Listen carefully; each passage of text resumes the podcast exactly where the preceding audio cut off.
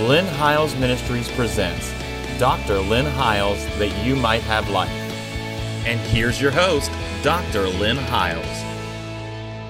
Thank you for joining us again today, and I trust that you are following the series that we are teaching on the book of Romans. We are in the second segment on Romans chapter 5, and we've taught over the last several weeks. If you've not seen those videos yet, you need to go back and watch them. And I will just say, at least for the time being, that these uh, videos will be on our YouTube channel. And uh, you can access them now on our YouTube channel once we air them for television. They are used on our YouTube channel. And there's also a podcast with the audio portions, and uh, there's an RSS feed for your Android device. The easiest way to do that is to go to our website and hit the link, and it'll take you directly to uh, those pages, and uh, you can uh, listen to them again. And I would encourage you to do that. We may at some point pull this these teachings and use them in a online school, but at this point they are still free and available to you. So if you'd like to watch them, you can you can do that. Uh, we are in the fifth chapter of Romans, and we are talking about uh, the response of faith, first of all, that flows from the fourth chapter of Romans. Abraham believed God, it was counted to him for righteousness. But we're going to begin reading again in the fifth chapter of Romans, and I'm going to, of, of course, uh, I'm reading this from the Message Bible because I love the flow of how the Message Bible kind of puts it in common language where everyone can kind of, uh, you know, kind of have an understanding of what it's saying. I love how it words it. But we're going to begin reading. This is the fifth chapter of Romans. It says, By entering through faith into what God has always wanted to do for us, that is to set us right with Him and make us fit for Him, we have it all together with God because of our Master Jesus. That is a powerful statement. That everything that God has always wanted to do for us, that is to set us right with Him, make us fit for Him, uh, we have it all together. But we access this grace by faith. We enter through faith. In other words, it is not faith that creates it. We are not believing because we think God is going to do something. We believe because He already has. It's the same way even with salvation. I'm going to say it as bold as I know how to say it. Jesus is the Savior of the world. That's not something He's going to do, that's something He's already done. But by entering by faith into that salvation, that salvation work begins to operate in you here and in the life to come. So it's not like God is going to die on the cross every time, or Jesus is going to die on the cross every time uh, there's a sinner. It is us coming to the revelation that there's a lot of stuff that's been put on our account that we are not accessing because we've not heard the gospel that creates faith in us to believe that I have access. But I love this. I need to read it and not just keep commenting on that. But I can't emphasize that enough. This is not an Abraham story. Hebrews 4, I mean, Romans 4 said, it's a God story. In other words, we're, we've put the emphasis on what we do when we need to put the emphasis on what God has done. And if we put the emphasis on what God has done in Christ and what He's given to us, and then we look at that, you can't help but have faith. I'm a stronger believer than I ever have before. Once again, I said in the last segment, we used to be famous for saying, well, what do you all believe at that church? And we'd say, well, we don't believe in this. We don't believe you ought to do that. We don't believe. See, if, if, if all you have ever taught or learned is what you don't believe in, you've sat in church your whole life and you've become an unbeliever. But when you hear the word that flows from Christ, Faith comes by hearing, and the hearing by the Word of God. But the word God there in the interlinear Bible is Christos. Faith comes by hearing the Word about Christ. And so when you hear about Him, what a Savior, then you all of a sudden can, your faith leaps up and says, You mean I can have access? Excuse me. You mean I'm qualified? You mean I'm accepted in the beloved? You mean I'm accepted just like I am? Well, let's read on down through here. He says, by entering through faith into what God has always wanted to do for us, set us right with Him, make us fit for Him, we have it all together with God because of our Master Jesus. And that's not all. we throw open our doors to God and discover at the same moment that He's already thrown open the door to us. In other words, we welcome Him into our lives to do the work that only He can do because He's already thrown open the door to us and welcomed us in. I covered that a lot in the last segment. We find ourselves standing where we've always hoped we'd stand, out in the wide open spaces of God's grace and glory, standing tall and shouting out praise. I got to tell you, man, that jerks the praise out of me, man. When I realize how good God is and what He's done for me and accepted me even in my lowest state and when I was not feeling like I was valuable or feeling worthless, He stepped in. That'll make you want to shout His praise and stand tall while you do it. He goes on to say there's more to come. We continue to shout our praise even when we're hemmed in with troubles because we know how troubles can develop passionate patience in us and how that patience in turn forges the tempered steel of virtue, keeping us alert for whatever God will do next. And an alert and an in, in alert expectancy such as this, we've never left feeling shortchanged. Matter of fact, quite contrary, he says. We can't round up enough containers to hold everything God generously pours into our lives through the Holy Spirit. Now that's pretty powerful. You're talking about an abundance of grace and a gift of righteousness. And it goes on to say, uh, Christ arrives right on time to make this happen. He didn't and doesn't wait for us to get ready. He presented himself for this sacrificial death when we were far too weak and rebellious to do anything to get ourselves ready. And even if we had, hadn't been so weak, we wouldn't have known what to do anyway. Now, that's some pretty powerful stuff there. He's telling you that he presented himself as a sacrificial death when we didn't have the power to do it. In other words, He comes to us in our weakest moments. I, I, that, that, that tells me there's nobody beyond God's help today that's listening to my voice, that there, the grace of God reaches you in your lowest state, in your brokenness, in your broken marriage, in your failures, in your, in your, uh, uh, uh you know, uh, mental uh, breakdowns, in your discouragement, that God shows up in the middle of it and says, what you could not do for yourselves, I did it for you. And I did it uh, even when you were far too weak to do it. And even if you would have known what to do and you could have strived and struggled to try to get it, he goes on to say, uh, he said, even, and even if we didn't been, hadn't been so weak, we wouldn't have known what to do anyway. We can understand someone dying for a person worth dying for, he says, and we can understand how someone good and noble could inspire us to selfless sacrifice. But God put His love on the line for us by offering His Son in sacrificial death while we were of no use whatever to Him. Now think about that. God offered His only begotten Son, that whosoever believeth in Him would not perish, but have everlasting life. God did that by offering His Son for us and he put his love on the line when we were absolutely of no value seemingly to him. God did that for us. In our worst state, there's hope for you. There's help for you. Now that we are set right with God by means of the sacrificial death, the consummate blood sacrifice, there is no longer a question of being at odds with God in any way.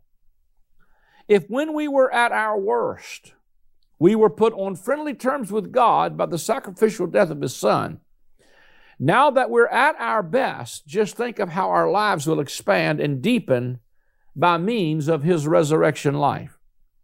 Now that we have actually received this amazing friendship with God, we are no longer content to simply say in prodding pose, we sing and shout our praises to God through Jesus the Messiah. Now let me just let me just I, I, I don't know if you can expand on this any more than it is, but I, I can't seem to get uh, the emphasis strong enough to show you that if when we were at our worst, when we were at our enemies of God, so to speak, God did something to put us on friendly terms with it. There's a song uh, that was sung not too long ago called I Am a Friend of God.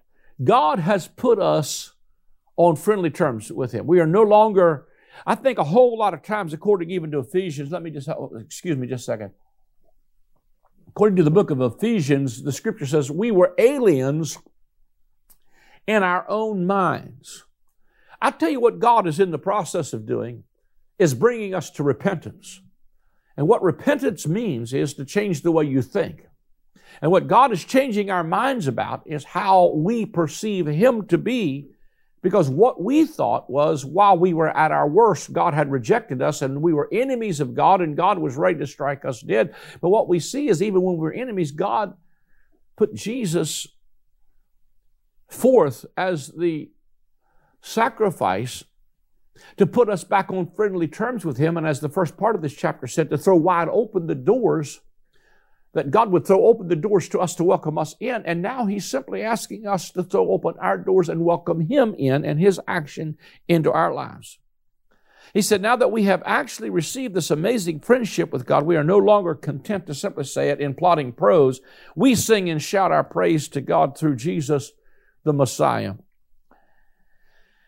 And then he goes on to say, You know the story of how Adam landed us in the dilemma we're in. First sin, then death, and then no one exempt from either sin or death. That sin disturbed relations with God in everything and everyone. But the extent of the disturbance was not clear until God spelled it out in detail to Moses. So, death, this huge abyss separating us from God, dominated the landscape from Adam to Moses, even those who did not sin precisely as Adam did by disobeying a specific command of God. Still had to experience this termination of life, this separation from God. But Adam, who got us into this, also points ahead to the one who will get us out of it. Now, let me just show you something powerful here when when uh, he's telling you he's telling you that this goes back and i think this is an important point to make here that this redemption that he's talking about is not just to jewish people who had the covenants of promise and the law of moses he's showing you that the redemptive program goes clear back to adam and uh, that to me is powerful because there is a lot of folks right now who are, not a lot, there's some folks that are trying to say that, you know, hey, uh, as a, as a Gentile, I, I never needed salvation. Well, you could see from Romans chapter 1 and chapter 2 that even though we didn't have the law, we did have the law of conscience. And what he did with Romans 1, 2, and 3 is he said that even when we didn't have the covenants of promise and even when we didn't have, uh, you know, the oracles of God and didn't have the uh, rituals that the Jewish people had, that they he concluded all under sin so he could have mercy on all. In other words, he indicts everything and everybody so that he could conclude all under sin. And the purpose of the law was to spell out how big this abyss was. Now, let me just tell you that the issue here, the problem was that it's not just, uh, uh, it started first of all with Adam, who God said to him, you can eat from any tree that's in this garden, but the tree of the knowledge of good and evil, don't eat it. And the day you eat it, you are going to surely die. Because what happened when Adam ate from that tree, his response to the tree of the knowledge of good and evil was, I'm naked, I'm ashamed, and I need to hide. And so Adam runs from God rather than running to God. And this idea of separation from God is what I believe, is called death. This absence of life. God is life and light. It's some of the things that He is. There's, there's a couple of things in the scripture says God is light. God is love. God is our life. Christ, who is our life. And so what Adam does is he walks away from the tree of life and grabs the tree of performance. And so even in that garden, what would be symbolized in the tree of the knowledge of good and evil, uh, produces death in him.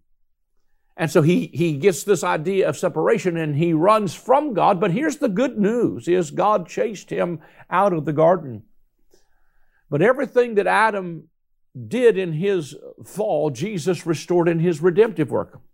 I don't know whether I should chase this rabbit, but I probably will. You know, I've shared the story before about how, you know, I have a guy that traveled with me that came from a, a crime background, from a Italian uh, mob mafia background, and and uh, this guy traveled with me for many years. He's still uh, a great friend of mine. He's up in years now. And uh, but uh, you know when the Lord first put him with me, I, I, I thought, well, may, you know, maybe God was putting him with me so that I could mentor him for ministry. But after several years of of him traveling with me, I could see that this guy's not called to ministry, not at least in the way that I was. So I wasn't called to mentor him. Uh, but anyway, as he was sharing his story uh, one time um, among the uh, Six Nations uh, Indian Reservation in Canada, and he was sharing his testimony, and God was just gloriously delivering people throughout that auditorium that night. They were getting setting free from substance abuse and spousal abuse and and alcoholism and addictions of all sorts because he'd been through all of that. When it came to evil, uh, you know, he pretty much had a PhD in it. He personally had done it. And so for years I asked the Lord, why did you, you know, why did you uh, uh, put him with me? And so uh, in that service where he was sharing his testimony, people were being delivered, uh, the Lord said to me, I, I put him with you to show people the power of God to deliver from the deepest, darkest depths of evil that's on the tree of the knowledge of good and evil. And I said, Lord, thank you, so that there's hope for people who are in addiction, people who have alcohol problems, children that are uh, a mess, uh, marriages that are wrecked, that there is spouse abuse, on and on it goes. That there's hope for that. But as I, the Lord said to me, I put him with you, show the power of God to deliver from that. I said, Lord, thank you. I thank you for putting him with me to be that example. And then the Lord said to me, But I put you with him to show people that I delivered you, sir, from the same tree I delivered him from. Now think about that a minute. I delivered you from the same tree I delivered him from. While he was eating the evil that was on the tree, I was eating the good that was on the tree of the knowledge of good and evil. And God said, don't feed from that tree because what happens when you feed from that tree is you either think I'm too bad that I can't get God or I'm too good that I've earned it. So I, I tell people a lot of times I'm a recovering Pharisee. is that we're eating from the wrong tree. And we, we do this in Sunday school. We put up a little tree, we put a little fruit on it. And we say to the kids, hey, go and see, what would you eat? Would you eat from the tree, this tree? Would you go get helping the homeless, feeding the poor, being kind to your neighbor? Or, and then we put evil things on this side and say, which one are you going to choose, kids? And they run up and grab, I'm going to help the homeless. And what we've done is teach them to eat from the tree of the knowledge of good and evil. And that's what the law did. And the law was not, did not produce life. It did not, the end of the law was there was none righteous, no, not even one. Even if you kept every jot and tittle of the law, you would not have been righteous because righteousness in the new covenant is not, is based on a free gift and not on your performance. But what happens is, is that what happened is that the moment you eat from the tree of the knowledge of good and evil, and you think you can make yourself like God. There are more books on Christian shelves that are coming from the wrong tree and the wrong covenant, self help programs that are truly feeding people from the wrong tree. And the more, the moment, see, it's good to eat from the tree of the knowledge of good and evil in the, I don't mean it's good. Let me rephrase that. When I used to eat from the tree of the knowledge of good and evil, and I did good, as long as I was doing good, I felt like, okay, God loves me, I'm in covenant with God. But see, I never could ever maintain that level of, of intimacy with Him because I always felt like I'm always falling short. And what we do over American pulpits every week is we preach everybody's shortcomings rather than Christ's triumph. We preach my failure rather than his victory. And so as a result, then we run from God rather than run to God, and death was the result of that. Now, let, I'm going to tell you something. Let me just say, the Bible didn't say to Adam, in the moment you eat this tree, you're going to die and go to hell. He said, in the moment you're going to eat this tree, you are going to die. Death is going to come. Death is this, this, this idea of being separate from God who is our source. Because when we come back to the tree of life we start to feed on, His life, that He is our supply, that He is the life giving gift, that God has given us all things, that we are utterly and completely dependent on Him. Without Him, there's no light, there's no life, there's no grace, there's no anything. He is my all in all. And that to me is my repentance and turning back to Him and saying, okay, what the law did was it spelled out how far I had really fallen in my attempt to try to be like God. And death was the result. And death was this thing that empowered sin. Death came, and because death came, people, dead people died and did dead things, if I can say it like that. You know, even my friend, his wife would say, well, you're just dead. And he said, I never could figure out what she meant. What I was dead spiritually. I was li- li- literally, see, the moment you became alive to sin, you became dead to God. But the moment you become alive to God, you become dead to sin. That's powerful. That's powerful. And so what Jesus came to do through his death, burial, and resurrection was eliminate the power of death.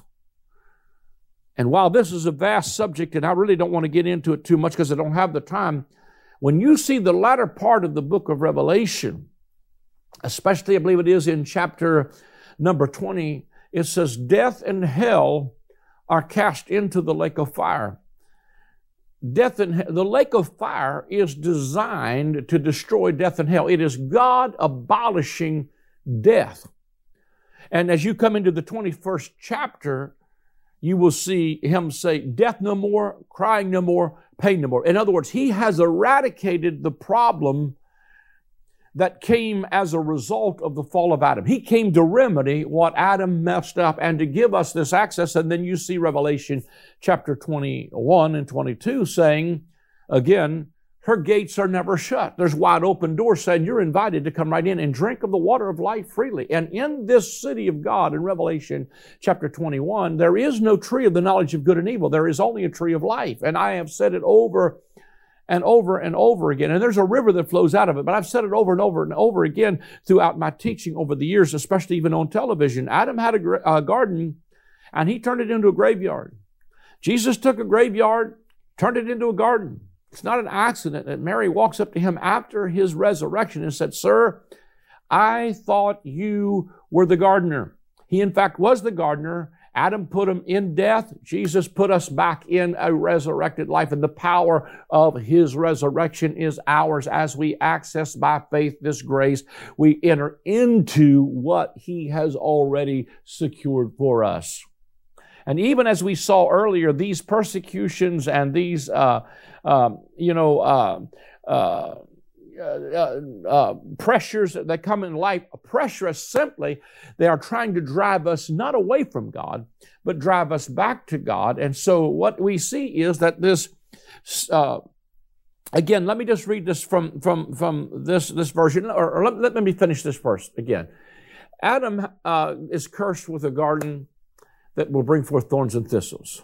Jesus in another garden wears a crown of thorns so he can give you back a crown to reign. Adam was king. He was God's vice regent in the earth. He relinquished and abdicated the throne. Jesus restored us back to, that's what Romans 5 is going to deal with as we get on down here, is through the one man we reign in life by one Christ Jesus. That's so powerful to me. But let me read again to you so you can see how that what Adam did, again, I want to reiterate that this doesn't just begin with Moses. Moses spelled out the problem.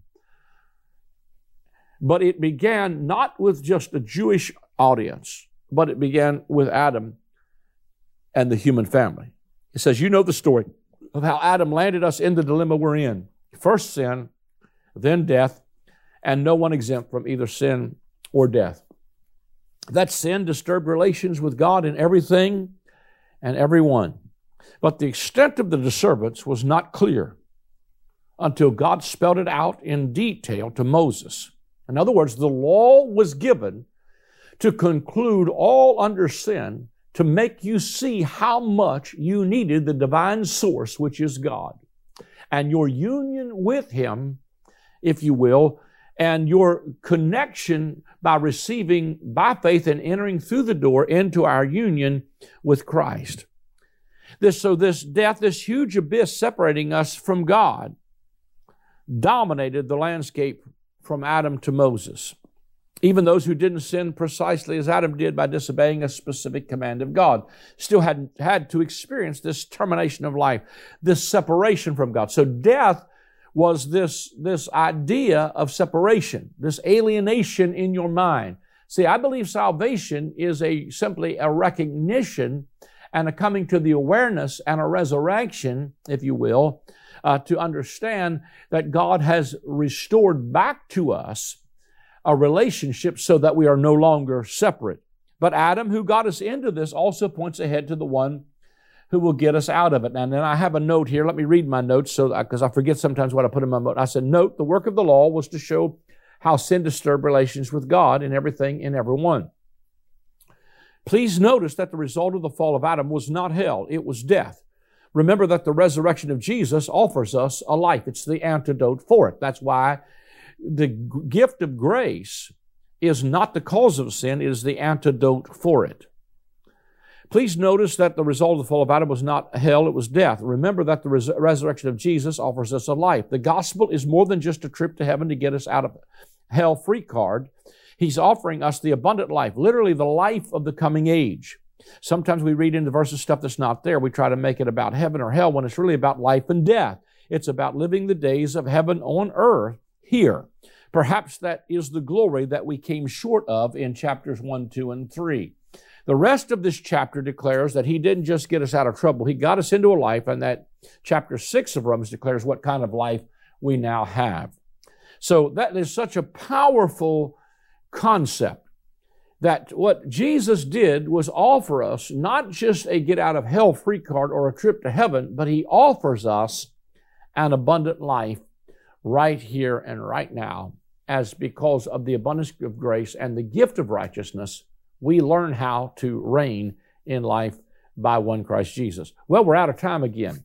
And uh, let me just encourage you. We do need your help. Listen, you know, uh, we don't spend much time on this, but we do need your support to take the gospel around the world, especially now. Our traveling schedule is ne- nearly what it used to be. And so we do need your support. If you'd like to give, you can go to the website. There's a way you can do that on the, there at, the uh, com. Also, if you scan the QR code on the screen, it will take you directly to a place where you can give via credit card or debit card through our PayPal window. You can also send a check or money order to the address on the screen or call the number that'll come on the screen and someone will take your call. God bless you. Join us again next week. I am excited to announce the release of my latest book titled The Great I Am. In this book, we will explore the seven times in the Gospel of John that Jesus says, I am. When he uses that phrase, it is always in contrast to something from the Old Covenant. For instance, they thought Moses and the law was the door into the sheepfold, but Jesus said to them, I am the door. They thought that Israel was the true vine, but Jesus said to them, I am the vine, you are the branches. As you read the pages of this book, you will discover that Jesus removed the covenant of death and replaced it with the covenant of life. Get your copy of the book, The Great I Am, today.